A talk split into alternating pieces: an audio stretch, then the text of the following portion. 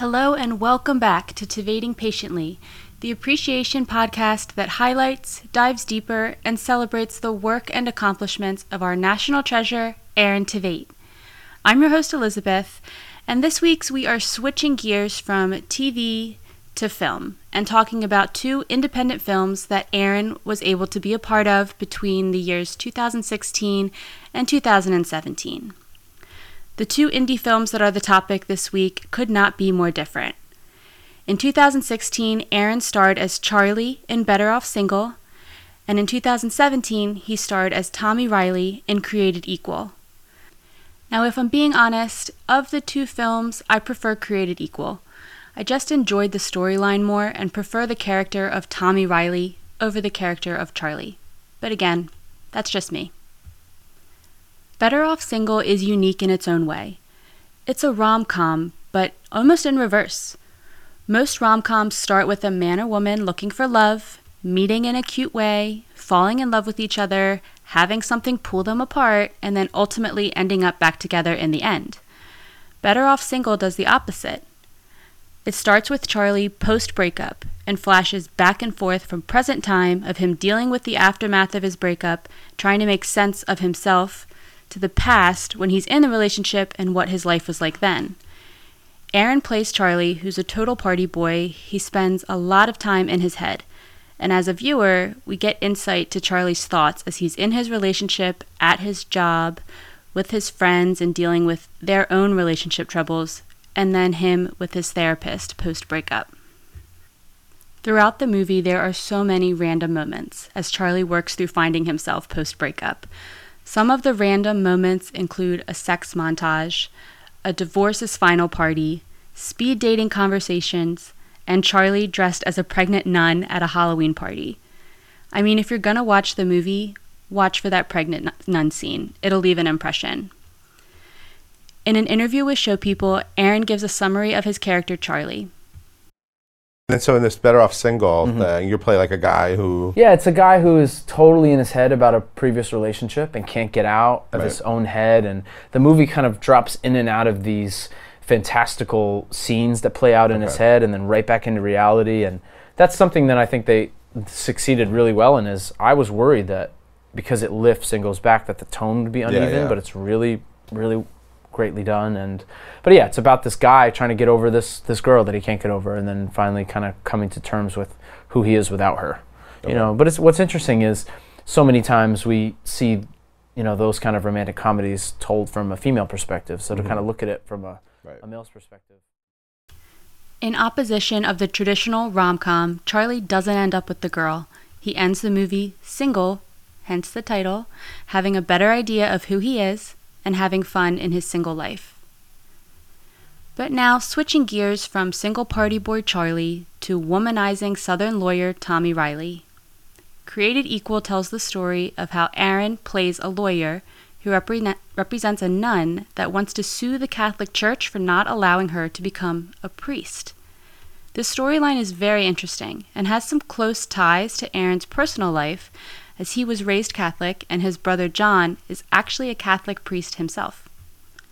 The young nun of the story, Alejandra Batista, seeks out Tommy Riley's law office because she believes she has a case of sex discrimination happening against her.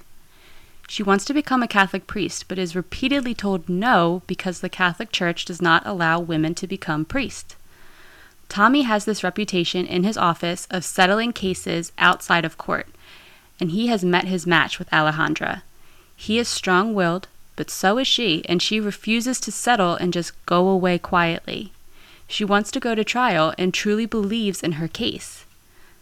Once Tommy agrees to take this case, he faces a lot of backlash for agreeing to build a case against the Catholic Church, not only from his boss at the law practice, but from his own family and mom as well, who's a devout Catholic.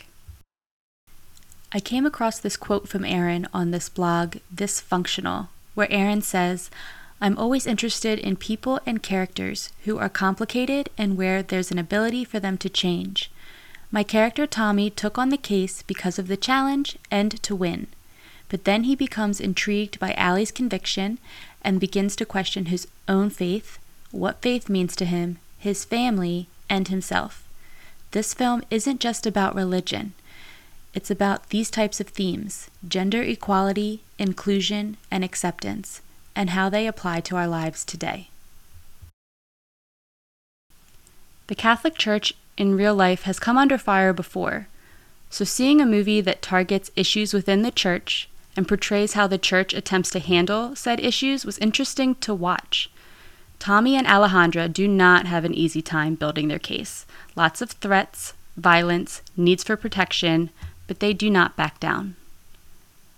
The theme of Created Equal is one of perseverance, and while Alejandra stood firm in her convictions and her beliefs throughout the movie, Tommy, on the other hand, spent most of the movie battling questions of whether or not he was really doing the right thing pursuing this case.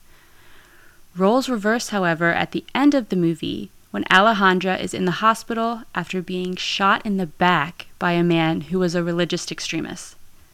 She tells Tommy that she doesn't know what she's fighting for and doesn't know if the fight is worth it anymore. That's when Tommy steps up and reassures her that they are doing the right thing.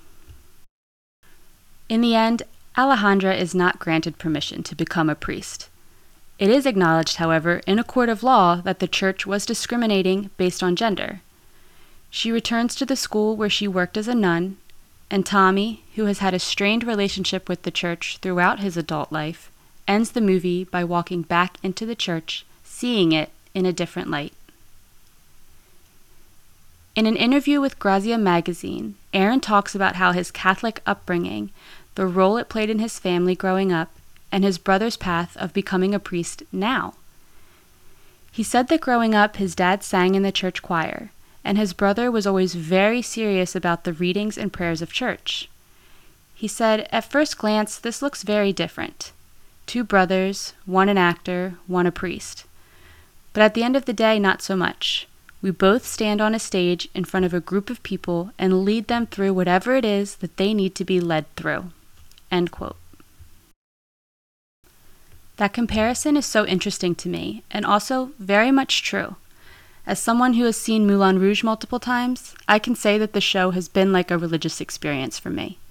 It gives permission to feel all the feelings and emotions and develop your own perspectives and beliefs through the acting and the songs. The same can be said for churches with the prayers, songs, and sermons led by the priests and preachers. Aaron ended the Grazia interview by saying that there's something healing about both the church and theater. He said, quote, "People go to church and theater for similar reasons." End quote.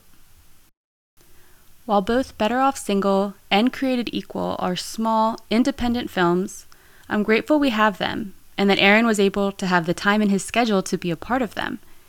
He has shared in interviews before that he is grateful for these independent film scripts for many reasons, including that they can be filmed in a shorter time frame than larger productions, and they've given him the opportunity to play roles that he otherwise may not have gotten the chance to play in larger films.